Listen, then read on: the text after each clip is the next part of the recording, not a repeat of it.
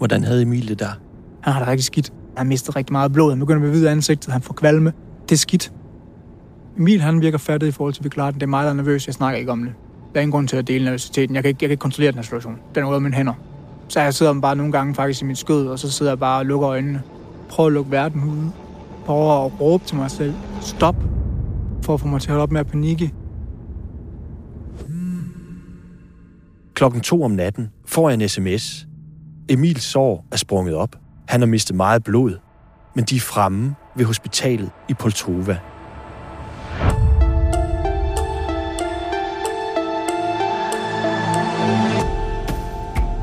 Den 26. februar bliver Ekstrabladets journalister Stefan Weigert og Emil Filkenborg skudt på klodshold, mens de dækker krigen i Ukraine. Et attentat, der er millimeter fra at få fatalt udfald. Det her er historien om, hvordan de to danske reportere ender i skudlinjen i Ukraine, og hvordan de bliver evakueret fra krigszonen. Mit navn er Knud Brix, og jeg er chefredaktør på Ekstrabladet. Du lytter til dårligt nyt fra Østfronten. Jeg skal på forhånd advare om stærke fortællinger i denne episode. I de første to afsnit har vi fortalt, hvordan Emil og Stefan overlever skudattentatet og flygter fra fronten til et hospital 100 km vestpå. Stefan har en kugle i kravbenet og en, der er gået igennem den skudsikre vest og ind i ryggen. Emil har en kugle i lægen og en lige over knæet. Og så har han et ukendt antal kugler og fragmenter i ryggen. I dette afsnit skal du høre, hvordan det lykkes at evakuere de to sårede journalister ud af det krigsramte Ukraine og den lange vej hjem til Skyby sygehus med undersøgelserne af, om de får varige men af skuddene.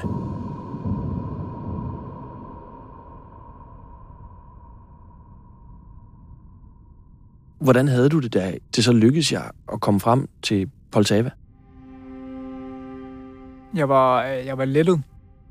Jeg tror, at øh, der ligesom faldt en sten på brystet, ikke det, man siger. Altså, at øh, det ville i hvert fald tage noget tid, inden at øh, frontlinjen kom til Poltava. Det var et sikkert område. Det virkede til at være et ret godt hospital. Vi kom ind, og vi blev tjekket ind. Den proces tog måske lige lang tid nok, men det virkede til, at det var nogle ordentlige læger, der tog imod os. Der i hvert fald havde nogle flere ressourcer. Jeg troede jo egentlig, at vi skulle opereres med det samme. Det var ligesom det, der ligesom var blevet fortalt, men det blev vi så ikke. Men jeg synes ligesom, at dialogen var rigtig god. Vi blev forklaret noget mere om, hvad der var galt, og vi blev også scannet. De opdagede, at mit kravben var flækket, hvilket de ikke har opdaget på det første hospital. Der er lidt mere styr på det, og ah, du har nogle fragmenter, der sidder derinde, øh, men det er ikke kritisk. Vi øh, giver dig noget antibiotika, holder dig stabil, og så må vi prøve at se, hvordan det er de næste par dage. Og kom endda også en læge, som kunne engelsk øh, på et tidspunkt, som selvfølgelig gjorde dialogen lidt nettere, og så kunne vi måske koble på med at snakke med en dansk læge og få ligesom en kommunikation mellem øh, det danske hospital, hvor vi så skulle hen, og så ligesom med det ukrainske også. De ting blev ligesom muligt lige pludselig, og det satte lidt ro på. Mens du er i Poltava, taler du også med dine forældre i telefonen. Hvordan var det? Jeg har også været anholdt i Ægypten. Den måde minder de to situationer faktisk lidt om hinanden. Det der med at ringe hjem og sige, ja, jeg er på røven, agtig. Og det er ikke særlig behageligt. Fordi jeg tror egentlig, i bund og grund vil mine forældre nok helst gerne have, at jeg ikke var i sådan nogle situationer. Jeg ved godt, at det er noget, der påvirker dem. Jeg kan ikke lide de der samtaler, men det er noget, man skal gøre. Man skal have den samtale. Hvad husker du fra dem? Jeg husker, at øh, min far er ret fattet. Jeg husker, at min, min mor var rigtig glad for at høre min stemme. Jeg har ret dårlig samvittighed over det. Dårlig samvittighed over, at de skal, de skal sidde derhjemme og være så pisse, pisse bekymrede. Fordi jeg synes, at jeg skal være krigsjournalist. De var selvfølgelig meget lettet, hvilket er rart. Og øh, jeg fik også øh, gemt de værste fakta væk fra dem. At, at det her det er langt fra var over på det tidspunkt. Jo. Jeg var stadig et lortested. Jeg var stadig på det forkerte hospital. Jeg er stadig i fire væskende sår, som, øh, som sad og var et problem, som de ikke kunne gøre noget ved i den her del af, af verden. Ikke? Så jeg er stadigvæk nogle, der var stadigvæk en del hovedpiner, der skulle adresseres. Men, men jeg fik dem talt ned til ro, synes jeg. Øh, det var meget rart, at det lykkedes. Men øh, overvejende, der havde jeg dårlig samvittighed over... Øh, det var min søsters fødselsdag, og, øh, og så skulle det alligevel handle om mig, ikke? Vi får snakket med familie, vi prøver at øh, bearbejde det rent mentale. En del af det er at snakke med ens familie. Noget andet er, at vi begynder at snakke med en krisepsykolog. ligesom på bare lige 10 minutter kvarter, lige få sat ord på, hvad er det egentlig, der foregår lige nu? Øh, hvordan har I det? For at vide, at de følelser, der går igennem min krop, frygt, jeg følte, jeg rystede indvendigt. Jeg rystede ikke, altså jeg kunne godt holde min arm ud i vejret, og så var den helt stille. Men jeg følte ligesom om, at hvis du lige tog en, et par millimeter under mit hud, så ville jeg ryste diret indvendigt. Og det fik jeg videre af psykologen, at det var meget normalt. Så nogle ting giver dig også ro på, og nogle af de ting, som udover at vi stadig havde fysisk og havde brug for at blive opereret, det blev vi så senere i Danmark, så startede den mentale helingsproces allerede der.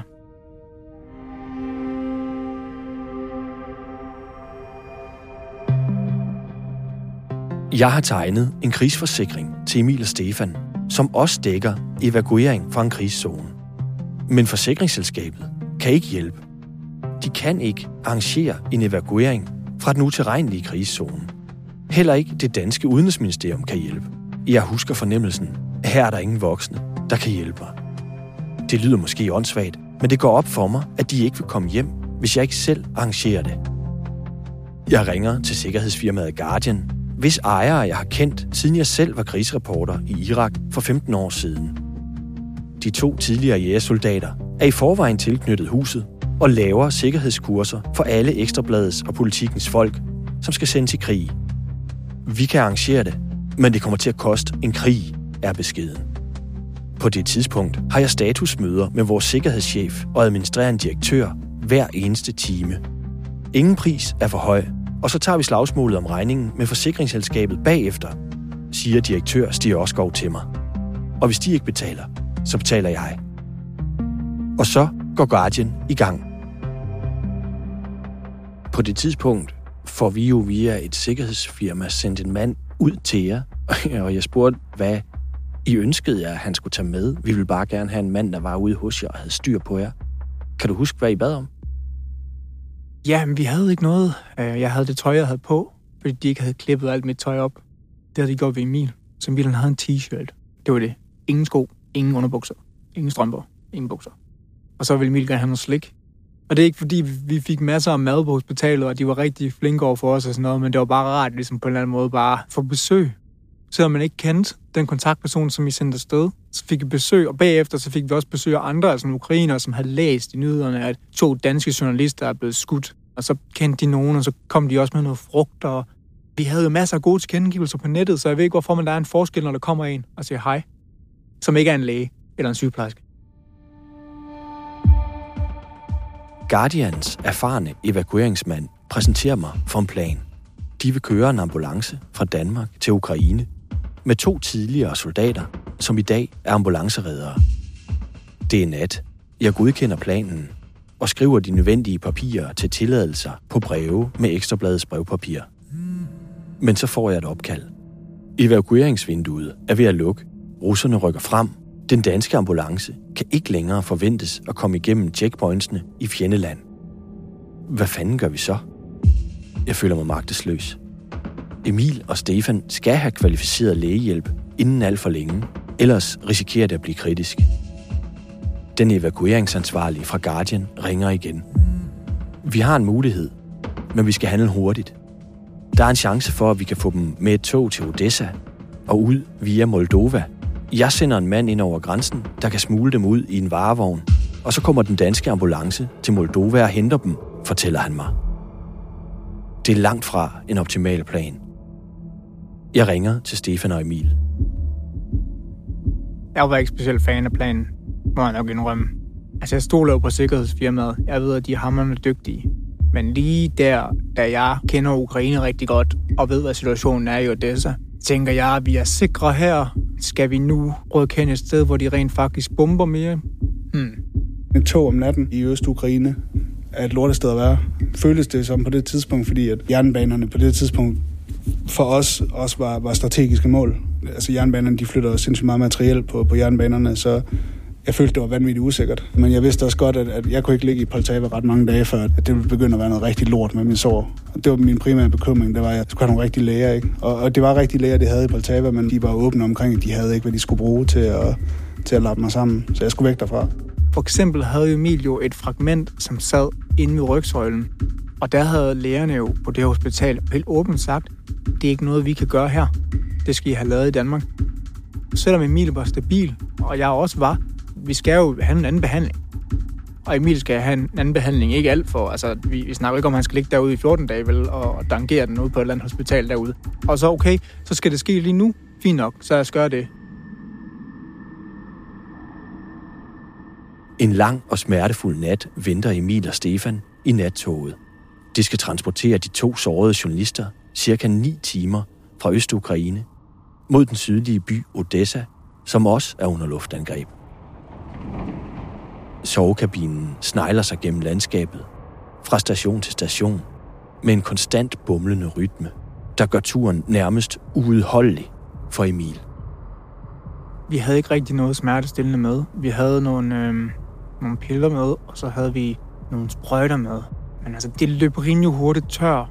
Vi tog de piller der, men Emil han får enorm smerter, især den sidste to timer af den her togtur, og det, altså, han har virkelig, virkelig smerter, og det her tog, det bumler jo.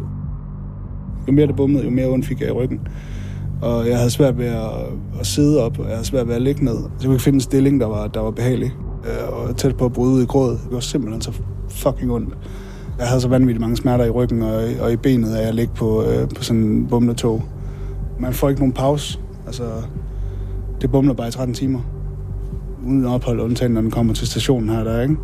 Og vi var for længst løbet tør for smertestillende. Altså, jeg, Stefan, han, han viste mig kortet og sådan noget. Jeg sagde bare, se, vi er snart i Odessa og sådan noget. Jeg synes bare overhovedet ikke, vi snart var i Odessa. Der var så lang tid til, der kom noget, noget lindring.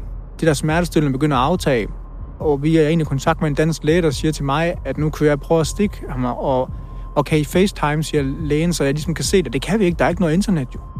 Jeg er ikke sygeplejerske, jeg er ikke øh, vant til at stikke folk i, i røven, som jeg skulle her. Og vælger også med at sige, altså, vi er der om en halv time på det her tidspunkt. Skulle vi ikke lige, i stedet for at jeg prøver at stikke en nål i Emils røv, mens vi kører på et bumletog, hvor der ikke er noget tidspunkt, hvor det ikke hopper og danser, og så lige prøve at kolde vand i blodet, og så må Emil æde de smerter. Og så øh, må en af de der Guardian-folk, når vi nu kommer frem, så for at give ham en af de sprøjter, eller give ham noget af det andet smertestillende, som de helt sikkert har med. Og det kommer også frem til det, det vurdering, vi tager, så jeg bliver fri for at stikke en sprøjte hjem. Hvordan havde du det med at se din rigtig gode ven i så store smerter? Skidt. Øhm, jeg tror nogle gange, jeg skjuler det. Det er, fordi jeg ikke ved, hvordan jeg skal håndtere det, tror jeg. Så bliver jeg sådan lidt, måske lidt akavet i situationen. Jeg synes måske, det var lidt uretfærdigt. Forstået på den måde uretfærdigt, at vi skulle skydes. Generelt set, fordi vi også prøver at gøre noget godt. Men det er så, hvad det er. Det er jo det, den risiko, man løber. Men jeg synes måske også, det er uretfærdigt, at Emil kunne have fire kugler, og jeg så skulle have en. Og også uretfærdigt, når det var min idé, at vi skulle derud. Altså, det var mig, der kom med den idé. Jeg synes, det var en vigtig opgave. Og det er ikke, fordi jeg har presset Emil til det, fordi Emil har også været med ind over risikovurdering og sagt ja til det, og jeg havde ikke presset Emil til at tage afsted, hvis han havde sagt nej. Men derfor kan jeg jo godt stadigvæk have det lidt som om, det er sgu da også uretfærdigt, at det er ham, der skal ligge der og være skudt fire gange, og ikke kan kontrollere sin blære på det tidspunkt.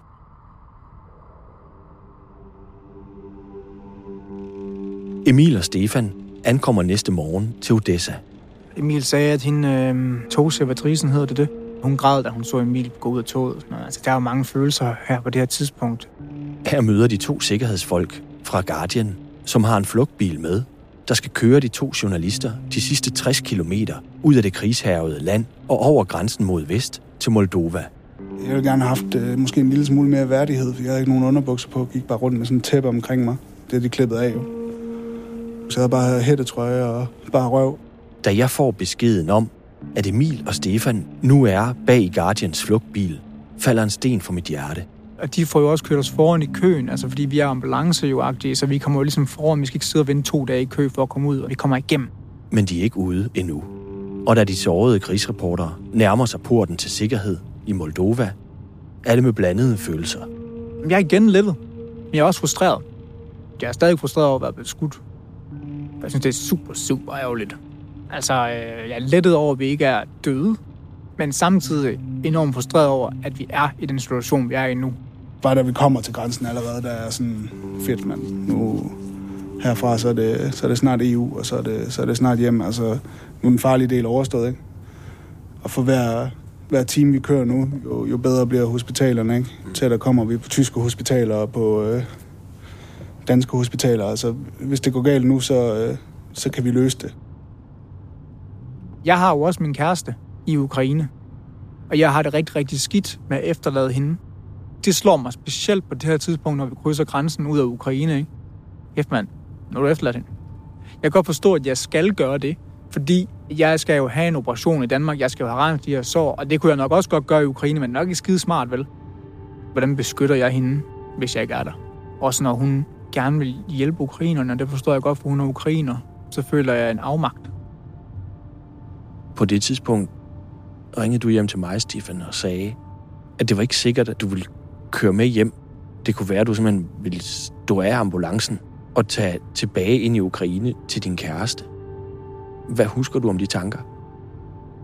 Jamen, min kæreste er jo, er jo ukrainer, og hun er jo knust over det, der er sket i hendes hjemland, og vil jo bare rigtig gerne hjælpe, og hun, hun svinger imellem, at, at den helt menneskelige ting af, at hun gerne vil være i sikkerhed og har lyst til at flygte, og så den anden ting af, at hun har et ansvar for at forsvare hendes land. Altså som simpelthen betyder, at hun kan finde på simpelthen at kaste noget efter russerne, ikke? Altså den der med at gå ud og sige, men så må jeg også tage et våben i hånden. Og som kæreste til hende, så er jeg jo nødt til at sige, jamen altså, det er en dårlig idé. Og det vil jeg meget gerne øh, altså, prøve ligesom at, at få stoppet. Og derfor så er det ligesom om, hvis jeg tager ud af det her land, jamen så mister jeg muligheden for det. Og så er hun ligesom lidt på sin egen, og det, det, det, det har jeg det rigtig dårligt med. Jeg kan huske, du sagde til mig, at hvis hun går alvor af det, hun siger om at tage en molotov-cocktails og gå ud og kaste den på russerne, så vil du stå af. Ja. Hvad var det for nogle tanker? Jamen, fordi det, det dør hun jo af. Hun er ikke soldat. Så er jeg nødt til at prøve at redde hendes liv, jo. Og, øh, og så må jeg jo behandle den skulder på et andet tidspunkt.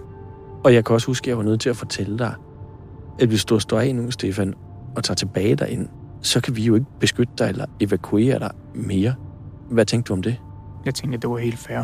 Jeg ved jo godt, at det rigtige valg her, det er at tage til Danmark. Og det er at få den medicinsk behandling. Fordi selvom lægerne i Ukraine har sagt, at min skulder er relativt stabil, så har det også vist sig bagefter, at jeg havde brug for en operation. Så det er da helt klart det rigtige valg.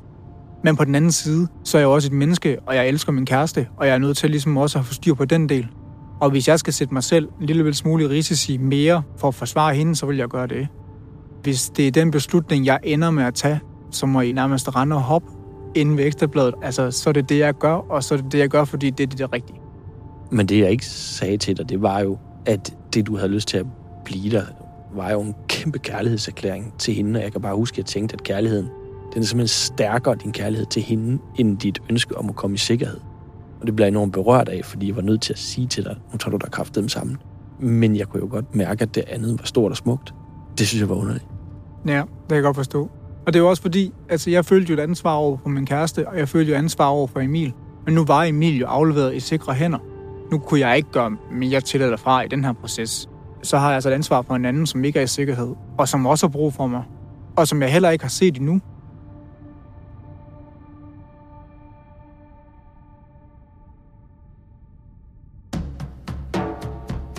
Emil og Stefan bliver transporteret i en ambulance til Moldovas hovedstad Krisnau. Her venter de på, at den danske ambulance skal komme. Emil kan ikke blive bukseret op i et fly, så de to venner skal køres hele vejen op gennem det fredelige Europa. Hvordan var det at køre ind på tyske restepladser og pludselig køre i normalitet? Ja, det var skønt. Mærkeligt også det der med at komme ind på en tankstation, og så kunne man gå ind, og så kunne man lige få lov til at vælge det slik, man gerne vil have. Nå, altså, det virker måske meget basalt.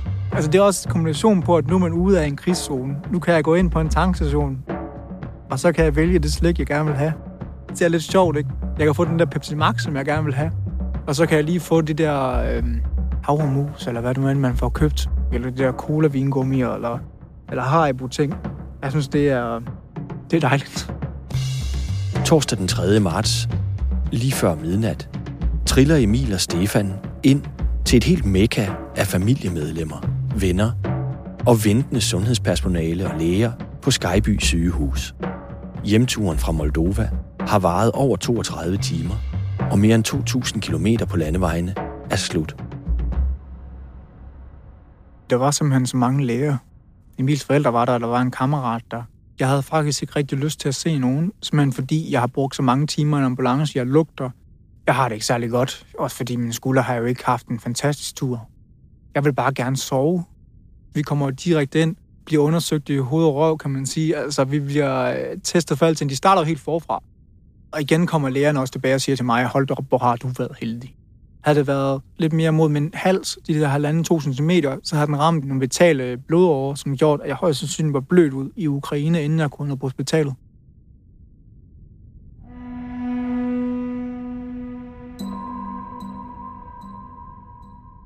Emil og Stefan er de første journalister, der bliver skudt under krigen i Ukraine.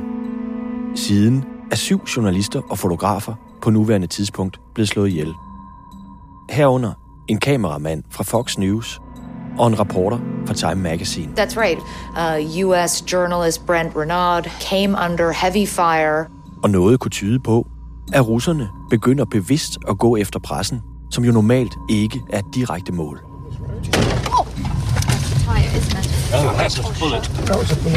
Det britiske medie Sky News lykkes med at filme, da deres folk bliver beskudt i begyndelsen af marts.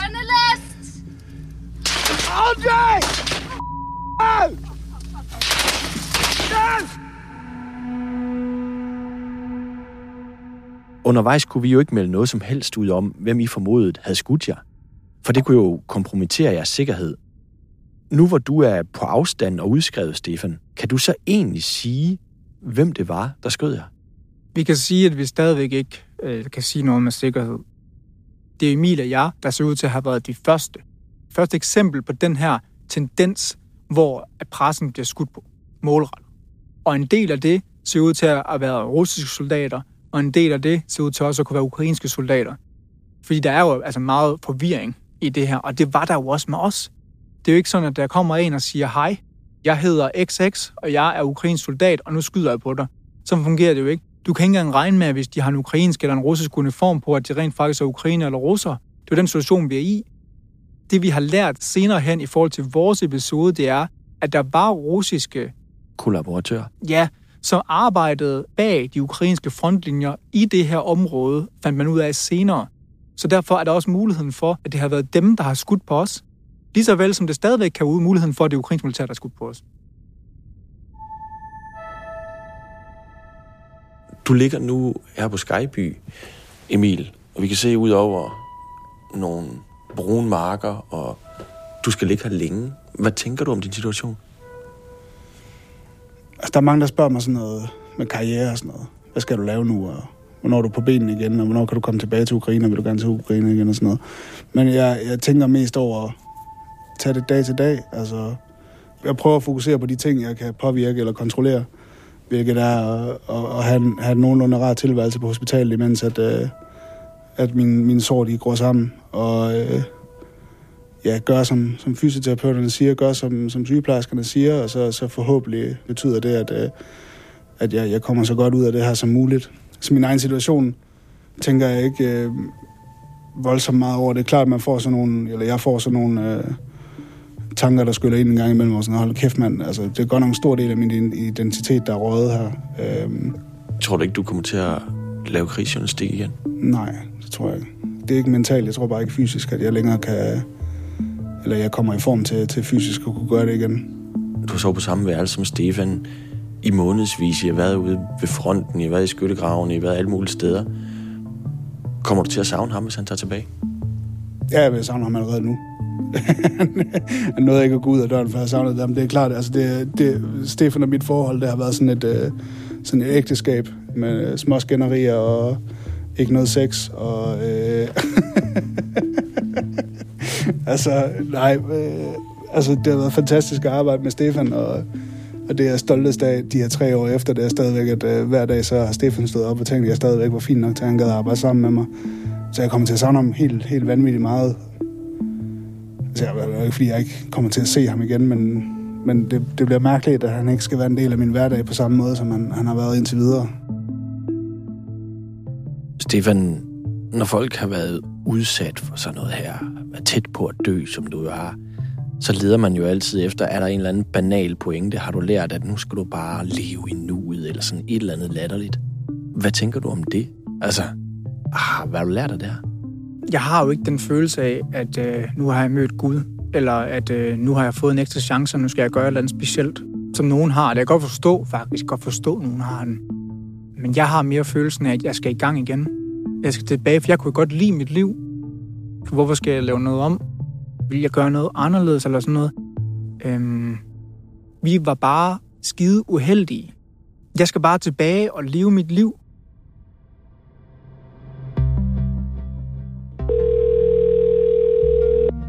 Emil. Hej Emil, det er Knud. Hej Knud. Onsdag den 27. april Hej Stefan. ringer jeg til Emil og Stefan. Nå for pokker, det er dig, der ringer. Hvordan går det? Det går fint. Jeg har besøgt dem begge og talt med dem løbende. Men det er en måned siden, at vi lavede interviewet til podcasten. Jeg er i Kiev igen. Sammen med Irina. Ja. Stefan er nu rejst tilbage til Ukraine. Og Emil er stadig på hospitalet i Skyby. Hvad gjorde du, efter du blev udskrevet, Stefan? Jamen, Efter jeg blev udskrevet, så flyttede jeg hjem, kan man sige, til mit barndomshjem øh, hos min far i Viborg.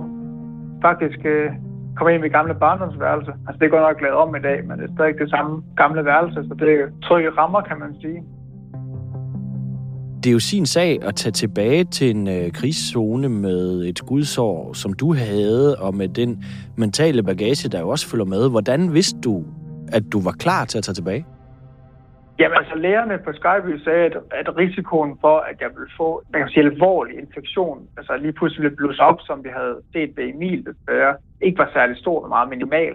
Og samtidig så havde jeg overstået øh, forløbet med krisepsykologen, som faktisk godt kunne forstå, at en del af min helingsproces, altså den mentale helingsproces, er at øh, komme tilbage til Ukraine, fordi det er der, hvor jeg bor. Og da jeg ligesom synes, at jeg kommet så langt, som jeg kunne der, jamen, så ville jeg jo sådan set gerne tilbage så tog du jo afsted først til det vestlige Ukraine, og nu er du i Kiev med din kæreste, hvor du jo har lavet journalistik for os og også for andre som freelance journalist. Hvordan har det så været at være tilbage? Det har været rigtig fint. Det har været rart at komme tilbage, ikke mindst til Irina. Arbejdsmæssigt har det også været fint at komme i gang igen, men det har ligesom været sekundært. Altså det vigtigste har ligesom været at komme tilbage til Irina og prøve ligesom at komme tilbage i en hverdag i et eller andet art. Så jeg er enormt glad for at være hjemme i Kiev selvom der stadigvæk er en del restriktioner på ens liv, altså i forhold til, at der stadigvæk er ret mange checkpoints, der er ikke alting, der er åbent og forskellige ting, så er det enormt rart at være tilbage. Og hvordan er det at være tilbage i Ukraine uden din journalistiske blodsbror Emil? Det er mærkeligt. Altså det, vi har jo arbejdet sammen om alt det, vi har lavet siden ja, 1. maj 2019, altså i overvis nu, og jeg synes, det er mærkeligt at være her uden ham det skal jeg ligesom på en eller anden måde vende mig til. Men jeg synes, en ting er at arbejde uden ham. Men det der med, at han stadigvæk er på hospitalet, det har været mere vanskeligt. Må jeg forstyrre? Eller er du i gang med at charmere sygeplejerskerne? Ja, øh, ikke længere. Jeg ser Masterchef. Du ser Masterchef. 2020. Det var jo din skud i benet, og også i ryggen, der øh, virkelig drillede, efter du kom hjem. Prøv lige at fortælle mig, altså, øh, du fik en voldsom infektion i dit ene skudsår i benet. Hvad skete der? Da de opererede mig første gang, der så de ikke nogen grund til at rode rundt i mit knæ, øh, fordi det var så små fragmenter, de så ikke ud til at ligge i nærheden af noget. Altså, de bare, det ville blive absorberet i kød derinde. Så gik der lidt tid, og så, så begyndte der at være en voldsom infektion i, i knæet, som kommer af, at mener en af overlægerne, at øh, ham, der skød os, han øh, havde smurt kuglerne ind i afføringen.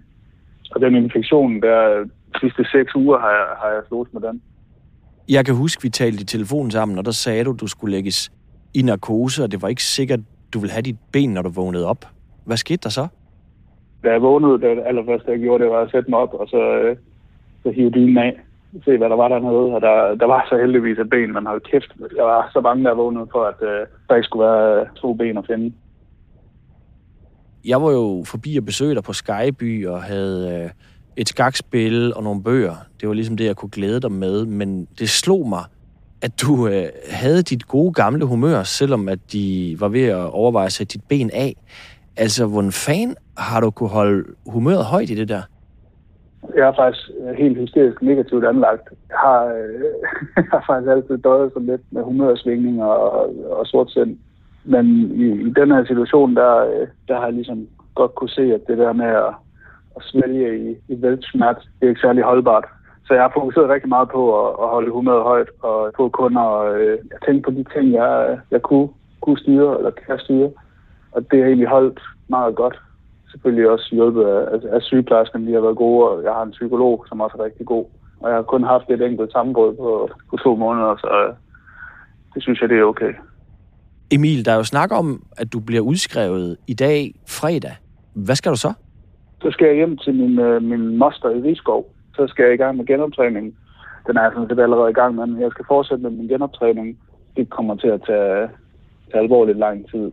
Ham lægen, der også øh, talte om at amputere mit ben, han sagde, at jeg skulle øh, være fint tilfreds, hvis jeg kunne gå rundt om, øh, om juletræet i år. Lige nu der går jeg på krykker, så øh, jeg har lang vej til, til fuld førlighed igen, og, og det er det, som det næste stykke tid kommer til at gå med. Hvis du har mod på det, så kommer du selvfølgelig bare over på øh, redaktionen med dine krykker, og så, øh, så finder vi en plads til dig. Der går lidt tid, så kommer man forbi. Fortryder du noget i alt det her, Emil? Ingenting.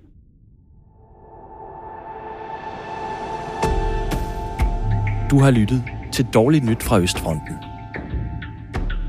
Serien er sat sammen af Sofie Ryge, Rasmus Søgaard, Søren Gregersen og mig, Knud Brix.